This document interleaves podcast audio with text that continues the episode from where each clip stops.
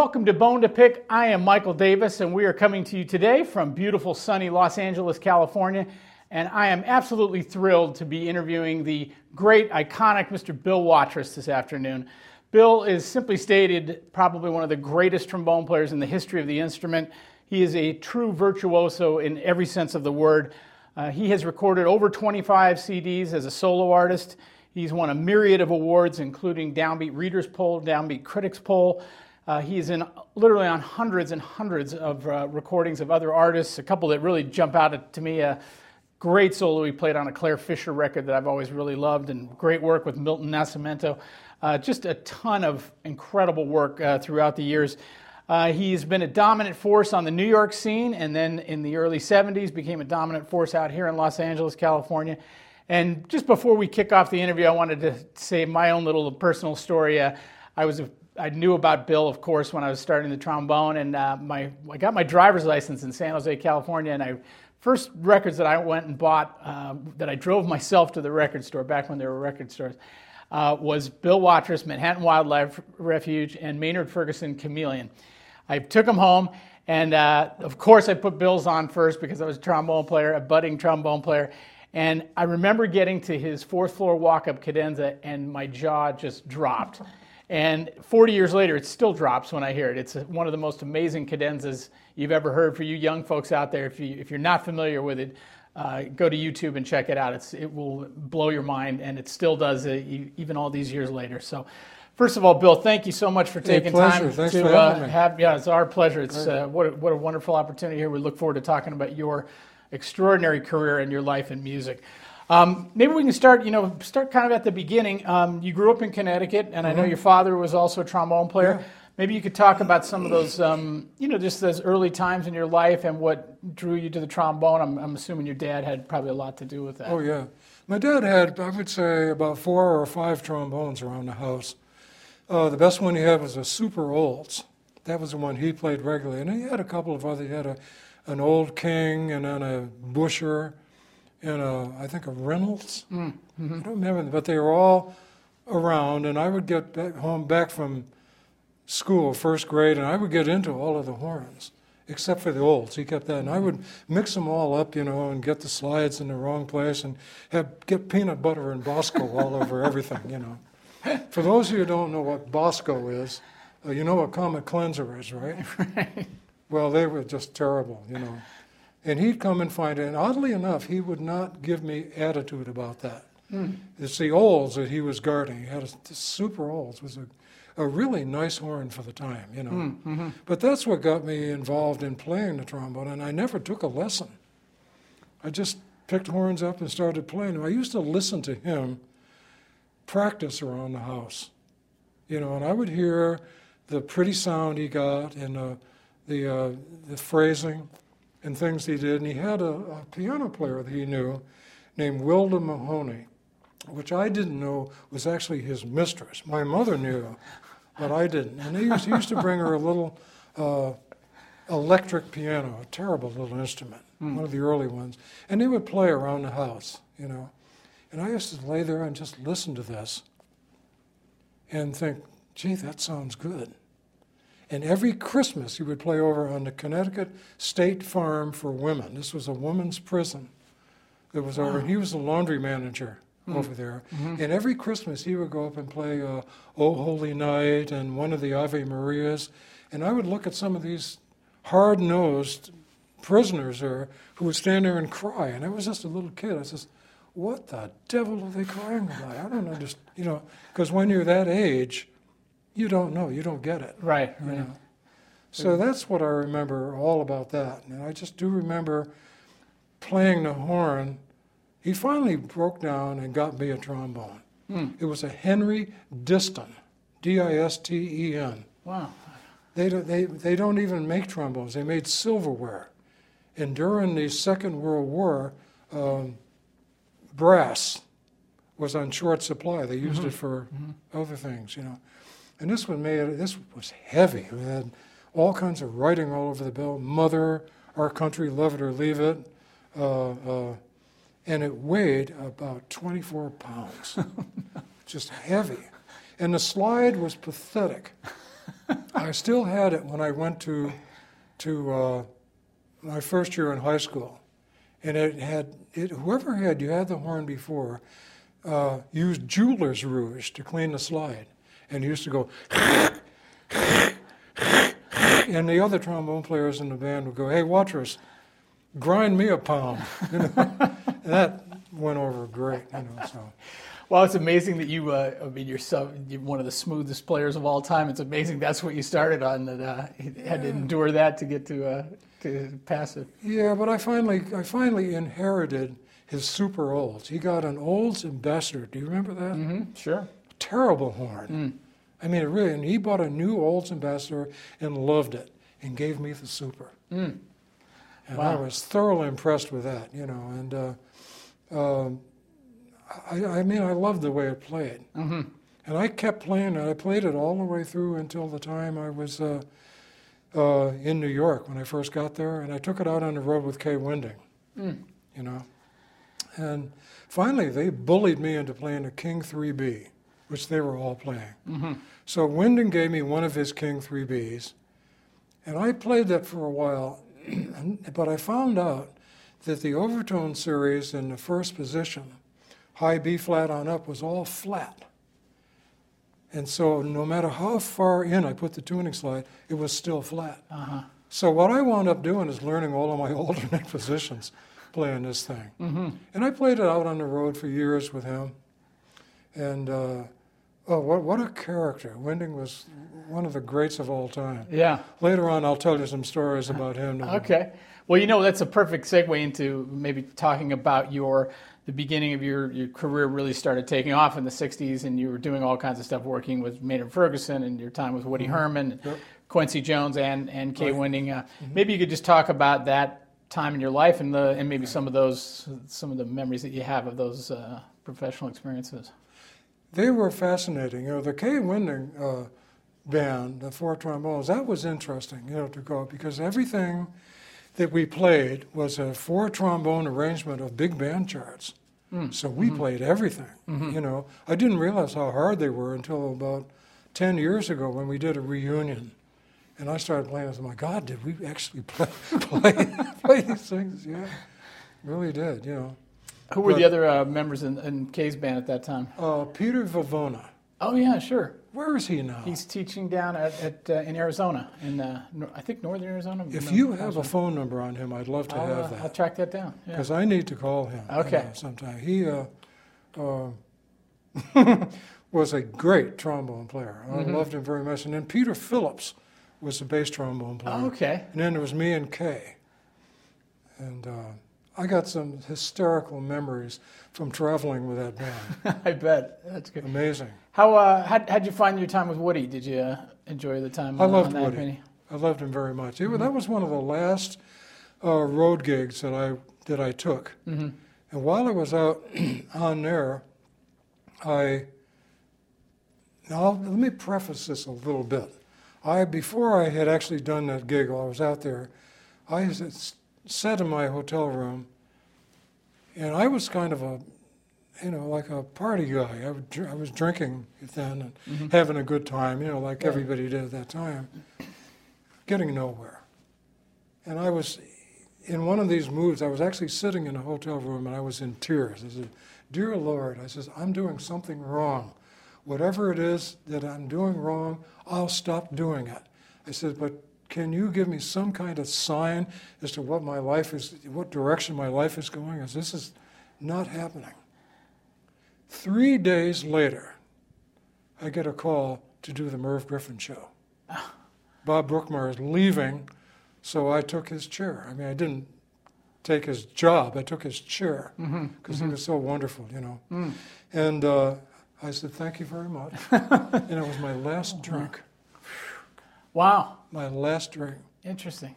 I said, Okay, I get it. Wow. I'm going to be a good boy now. I wasn't a good boy in other areas, but I was a good boy there.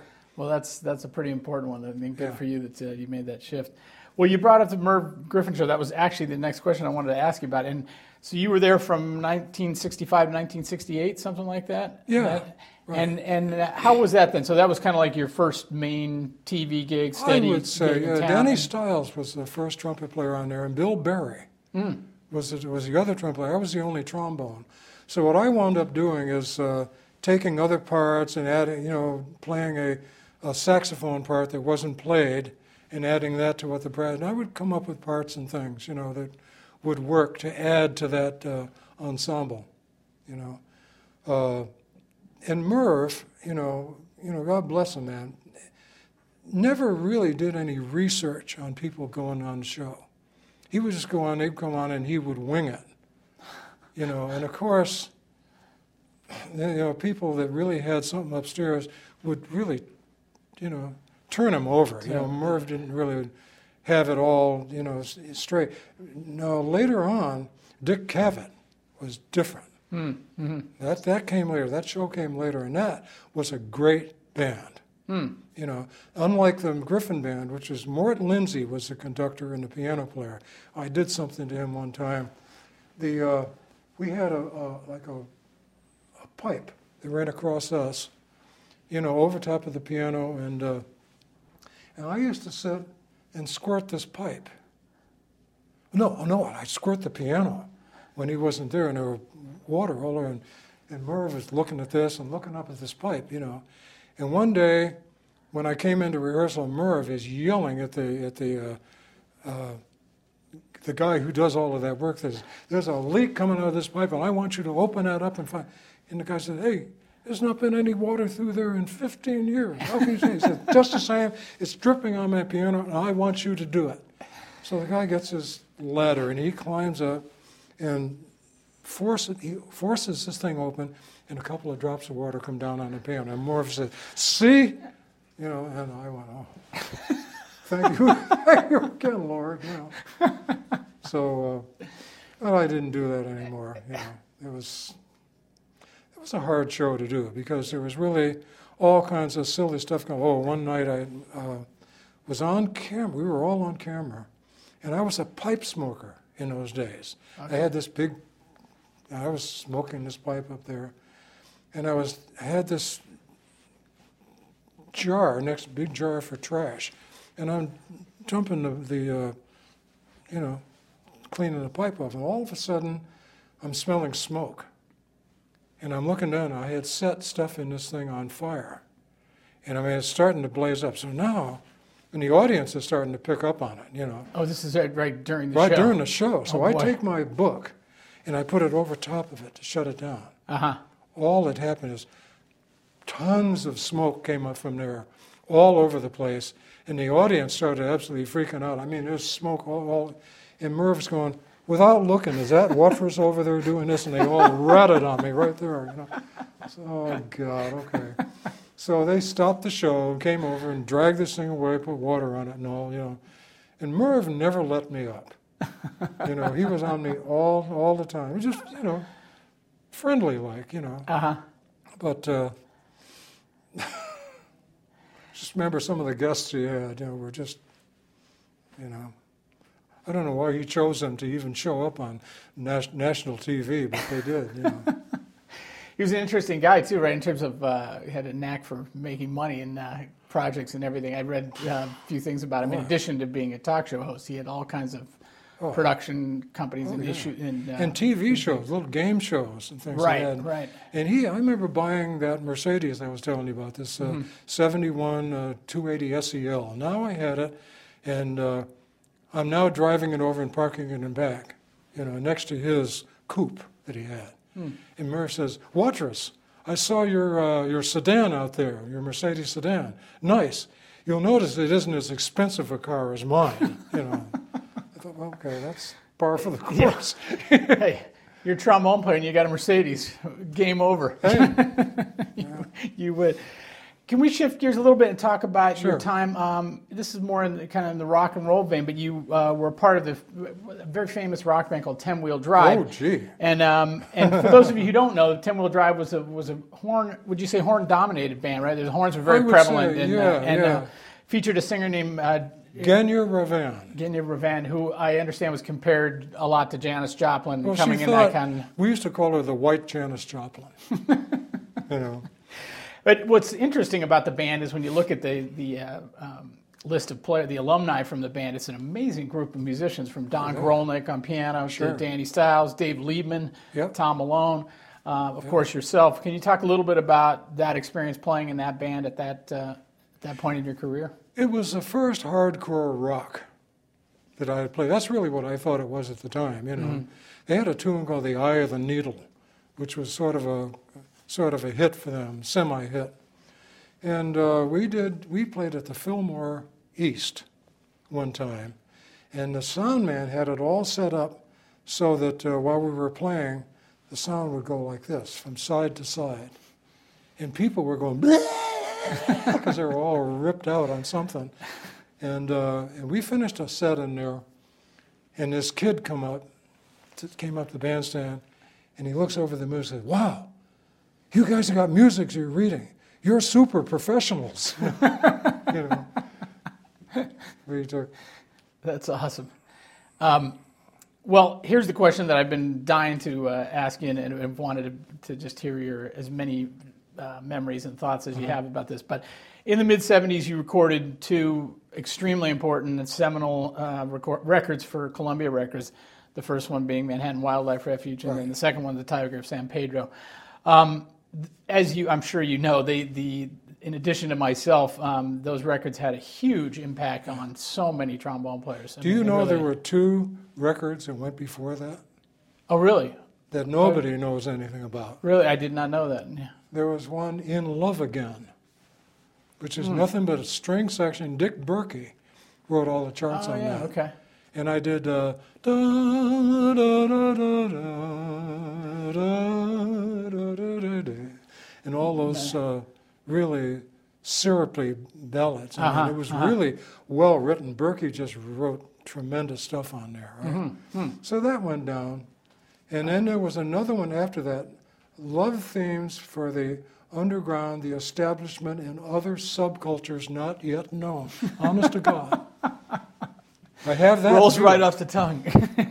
Well, that was done for this. that's great. And that uh, came out and Walter Raim. I don't know if he's still in New York or not. yeah, I don't know that name. A composer that he actually talked me into do, having him do that because I was doing some some jingles and some record dates and things for him in New York. I said, okay. So he did this and did it. It was like uh, voices, uh, vibes, uh, drums, bass, and all kinds of other things. I remember that because Marilyn Jackson, who was a friend of mine at the time, I knew in New York, was the head of the singers on this date.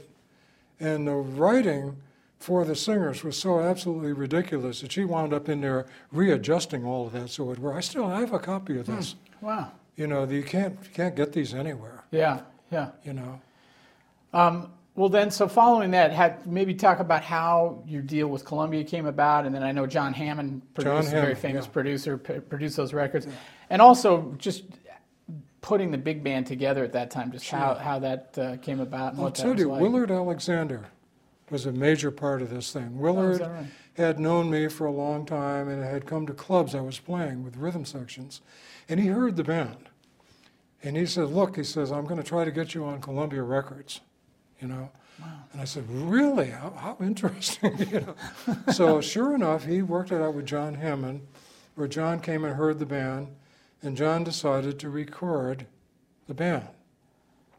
So uh, I figured, now let's see, I can't, I can't, I try gotta, I gotta make this sound like it's not a jazz band because Maynard Ferguson had a pretty hot band at the time, mm-hmm. and my game was to try to fall into that slot somehow. Mm. I wasn't thinking right. I didn't really picture myself the way that I do now and did later. Mm.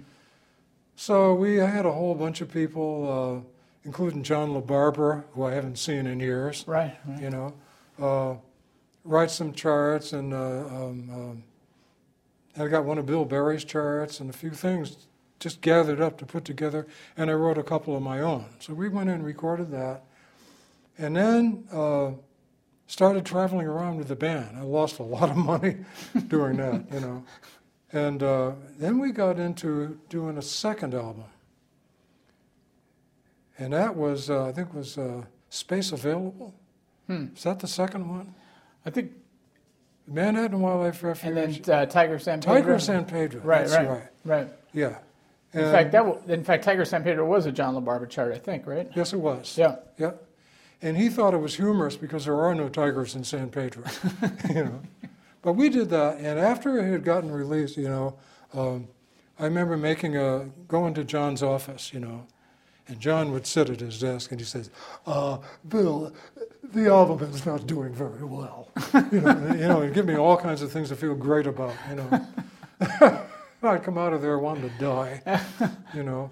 And while I was out on the road on another trip with the band, I got the message from him that Columbia Records had discovered Bruce Springsteen. They were canceling my contract with Columbia. I was really depressed Mm. when I heard that. That was the end of it, you know. So that's so much for Columbia Records. That- Yeah, that's unfortunate, Un- and unfortunately, it's also not a unique story for jazz artists, uh, even at your level and stature. Um, let me just ask you specifically about the fourth floor walk-up cadenza, Like, uh, how that was that something you just came up with on the fly? Had you got it worked out a little I bit in had written and- that tune, you know, and sat down. And in those days, my thought process was for some reason to have the damn cadenza in the middle of the tune Mm-hmm. instead of at the end where it belongs, Mm. which it should have been. Hmm. And uh, so what we did, D, D, D, D, and I come in with a, a triple high E flat, you know, which I haven't played in years. I have never played, but go ahead. No, you know, coming down, I worked my way down and played all kinds of all through this thing. Was all this stuff. And I didn't really play any ideas. They were all just, you know, not to bring anybody down who's listening to this, but it was all just things And when I listen to them now, I go, well, yeah, technically, yeah, but musically, I'm not sure. Hmm. Hmm. But if at the, for the time, it was interesting because nobody else was doing that, Mhm. you know. Mhm. So what I did is simply turned it all loose. I just said, what the heck, I'm going to play as many notes as I possibly can. And it was in the middle of the tune. So when we did this live, Danny Stiles would play after I got through, after the cadenza, the place would be screaming with applause and stuff. And by the time Danny came in, the crowd was already burned out. Mhm. So here's a cadenza already done. Instead of putting it at the end of the tune where it should have been, I, like a dummy, had it in the middle of the tune. I, I think about that every Huh. so often go, oh man. I always, I actually thought just kind of the opposite. I thought it was kind of cool because, the, like you're saying, it's typically it would be at the end, but uh, and I mean the fact that you could play at that level, it, it, it commanded attention, you know, in the middle of the chart. I thought it was that, good. yeah. Yeah. You know, like I say, I wasn't thinking in that, in any direction but that at the time. You know, there are other tunes I did cadenzas on that are a hundred times more interesting than that one. hmm hmm You know, that really worked out right. You know, um, but you know, I was a young guy, and then I was just you know wanting to show off all the speed I could come up with. Sure. Yeah. I mean, well, like I said at the beginning, it, it had made such an impact on all of us. So we uh, we all appreciate the fact that you did it. Um, in the '70s, you moved out here to Los Angeles. Um, you were obviously doing extremely well in New York uh, in the recording scene and, and as a solo artist. Um, what made you make the move out here? And then, now that you look back and, and you were such a dominant force in both places, how would you compare the two uh, kind of musical centers? Okay, let me start at the top of this thing. Uh, I had made a couple of trips to Los Angeles, you know, to play at Dante's. That was one of the big jazz clubs. And uh, while I was there the first time, I met the, the girl that I'm married to now, Mary Ann. She was trying to help Carey Leverette collect all of the, uh, you know, there were a thousand people in her, it seemed like. And she was helping him out, and I saw her. It was love on first sight. I just went, oh, God, okay, this is it. It was so much it that I had a friend in New York named George Trefan, who was a big womanizer, mm-hmm, mm-hmm. you know, like I was before I met her. And I sold him my black book for 150 bucks. I said, This is it, I'm done. I'm done. That's the end of all of this. I met the one. This is it, mm-hmm. you know. So So I did Dante's, and then I went back to New York and all. And of course, while I was back there, I had informed my now ex-wife that I never wanted to be in the same room with her again, let alone be married to her. You know, that's another. so now I'm headed back to Los Angeles again to play Dante's again. Now I get in Dante's, you know, and I'm on the mic. I play a set, and I get in. I talk, ladies and gentlemen, I am so thrilled and impressed with Los Angeles. This is a place I would love to be. In fact, I am planning to pack up all of my stuff and move here and stay and live here personally. And the place was full of musicians. Not a sound did I hear, nothing. And I'm standing on the stand, and everybody is like it's full of. And all of a sudden, I hear from back of the over on the bar says, "Don't look now, but I think I just heard Dick Nash vomit into his soup." Which was just a joke because Dick Nash is one of the greats of all time. Yeah. And course, he didn't have to worry about anybody coming anywhere or doing anything, Yeah, yeah, you know. yeah. But That I'm was sure- Barney Liddell that said that. He was on the uh, Lawrence Welk band. Oh, okay. Yeah. Yeah. Mm-hmm. Good trombone player, too. And so once you got out to LA, had, and, and I know and when we were driving over here this afternoon, you were saying how you miss New York quite a bit, and of course you you're, you're an East Coast guy to begin with. But how do you, when you look at it now, uh, how would you compare the two, the two places from the musical perspective? It's different now. It was a whole different story. Back then, New York was the apple. That's where, you know, that to me, it was for years and years, I really did well there. But at the time that I chose to come out here, there was another reason too. Pat Williams had called me and said, I'm working like crazy out here. If you'd get out here, of course, I had already decided to come, I'll get you a lot of work. So, uh, um, at, at that time, the work was dying in, in New York. A lot of the, uh, the uh, any movie calls were out somewhere else. Uh, jingles was down the toilet. A lot of the recording studios had pretty much folded up, and anybody who was working at all did a Broadway show. And I thought at the time, you know, I would rather uh, be boiled in oil and do a Broadway show and sit in a pit because I'm slightly claustrophobic. Okay.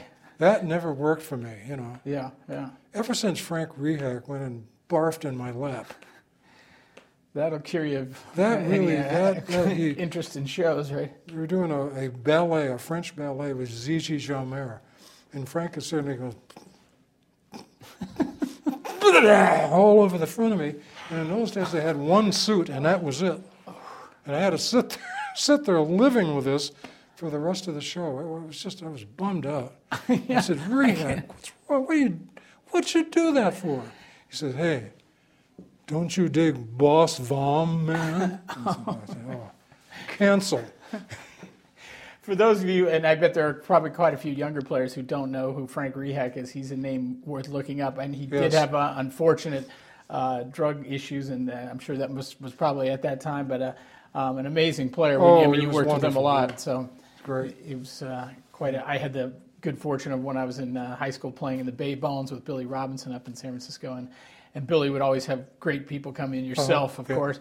And, uh, and Frank Rehak would ha- host some rehearsals at Synanon, the drug uh, Right, rehab right. place. So I'd go, up there. My mom probably would put the fear of God in her. I'm driving by myself up to the Synanon to have rehearsals. But uh, but it, would- I, Yeah. I was always amazed at Frank Rehak, how what a great player he Oh, was. Oh, he was and- wonderful. He uh, stra- he actually straightened out when he went to Synanon. He stayed there long enough to become the director of the whole thing. Right. He was in charge of the entire thing.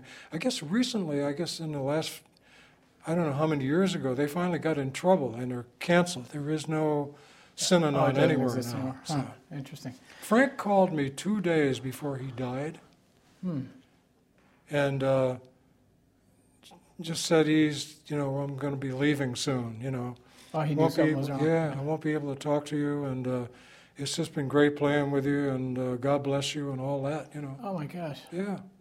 that's kind of beautiful in a certain kind. Imagine if you could say goodbye and thank you to people that are so meaningful to Yeah, you. I you think know, he did that all around. I think he covered everybody. Yeah. That's amazing. That's great.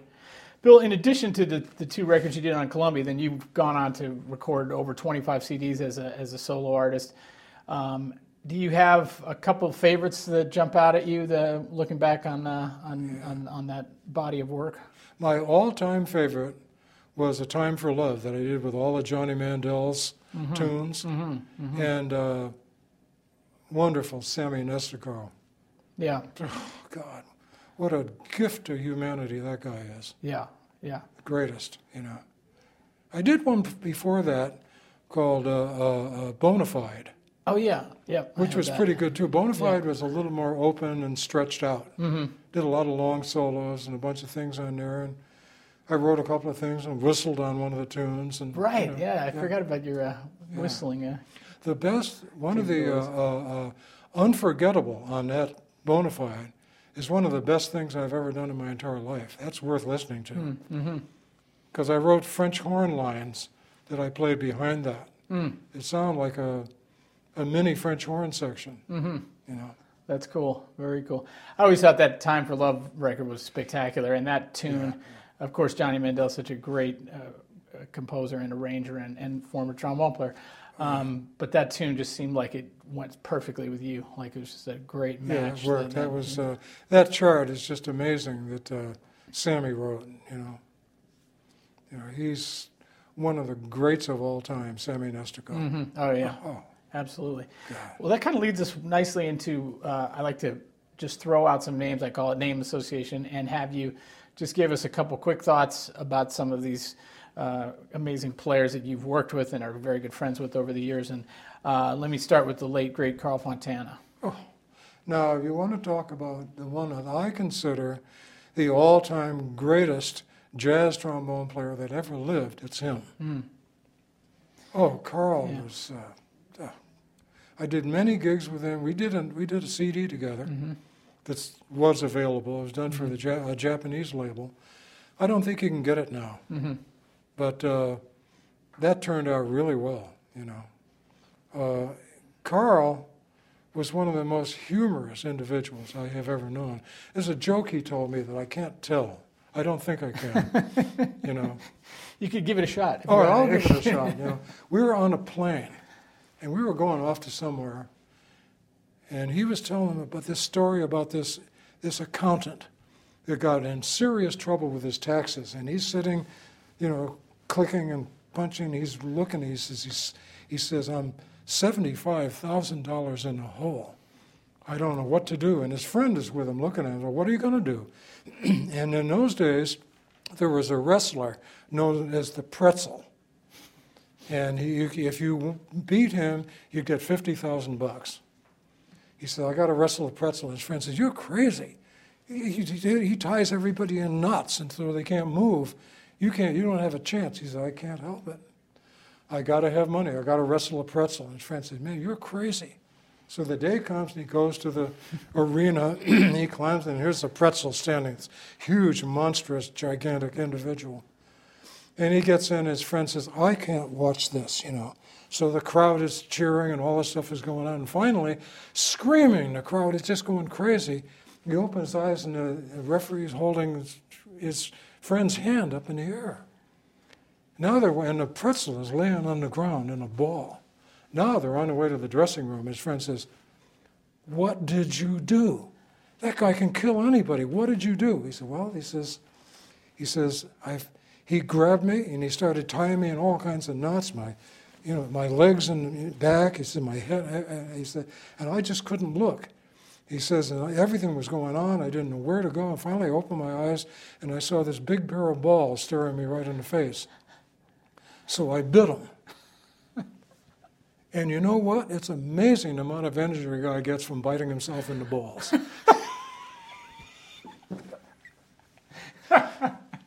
I was wondering So- what direction that was going to go at the end. You there. know now. that probably isn't going to make it to the to the. Ah, that's a, that's, But that's I a think- great story. He told me that That's story, and. I giggled all the way to where we were going. I think we were going to uh, to uh, to New Orleans Ah, to That's- play there. you know. That's great. Well, continuing along with uh, great trombone players, uh, one of our, we're talking about him previously, you did a lot of work with him uh, in New York, the great Urbie Green. Now, there is, as, as a trombone player goes, there, in my estimation, is the greatest individual that ever played the trombone, the greatest mm-hmm. trombone player I ever mm-hmm. heard. Mm-hmm. And I'll tell you when I first found him. When I was in the Navy, I was on a carrier Ranger, and we docked in Yokosuka, Japan. And I got off and I went on Liberty. It was, I guess it was about four o'clock in the afternoon. I'm walking down the main street of this little Japanese town.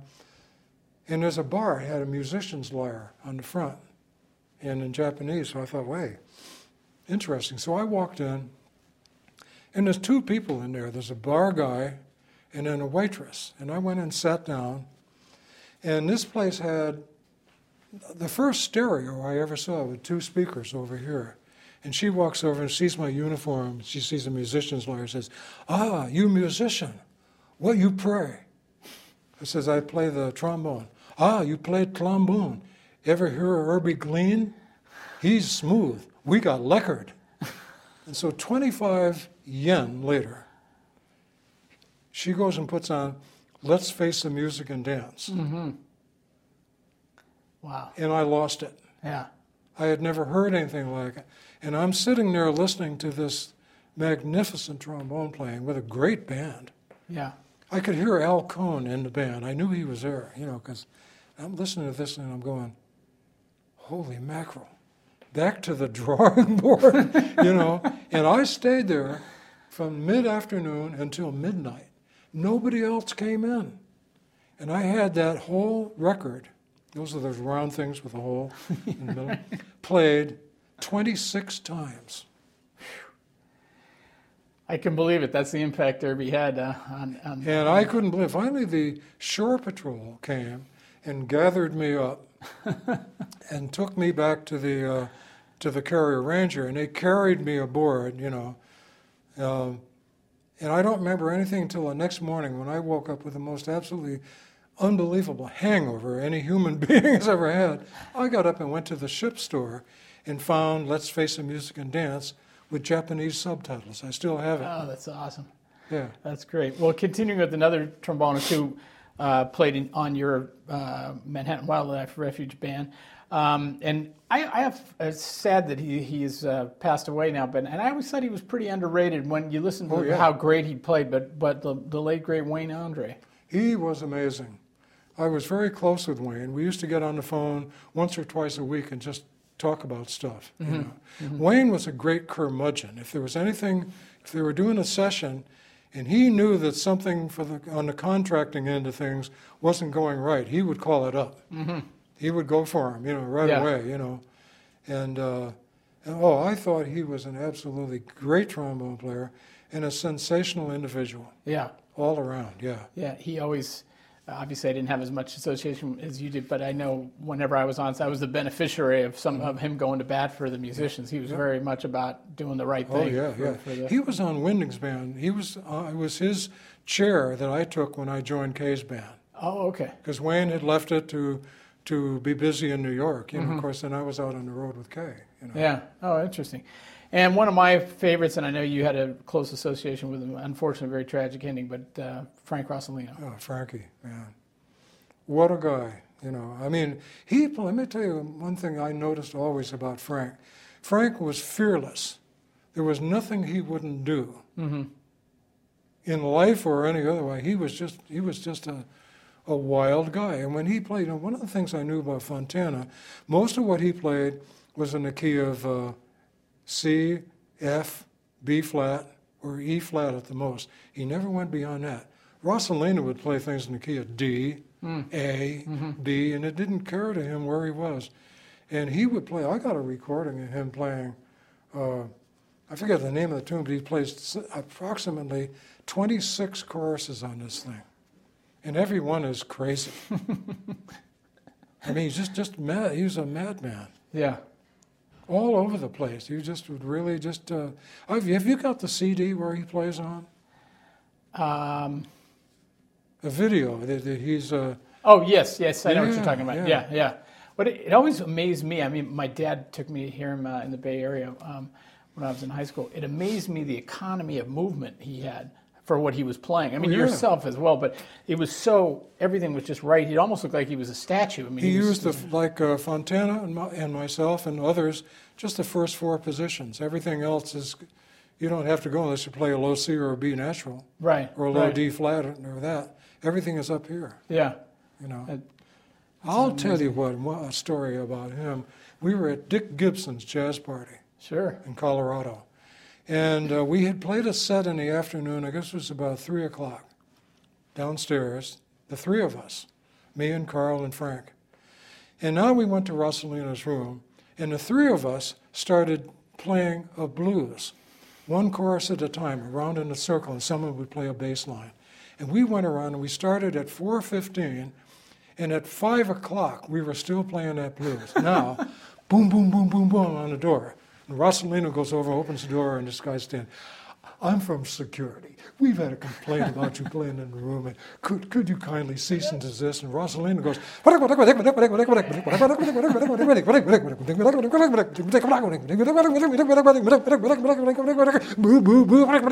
slam. He slams the door on him.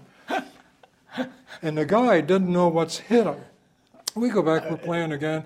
He comes back again an hour later. Now it's almost six o'clock. And Rosolino does the same thing.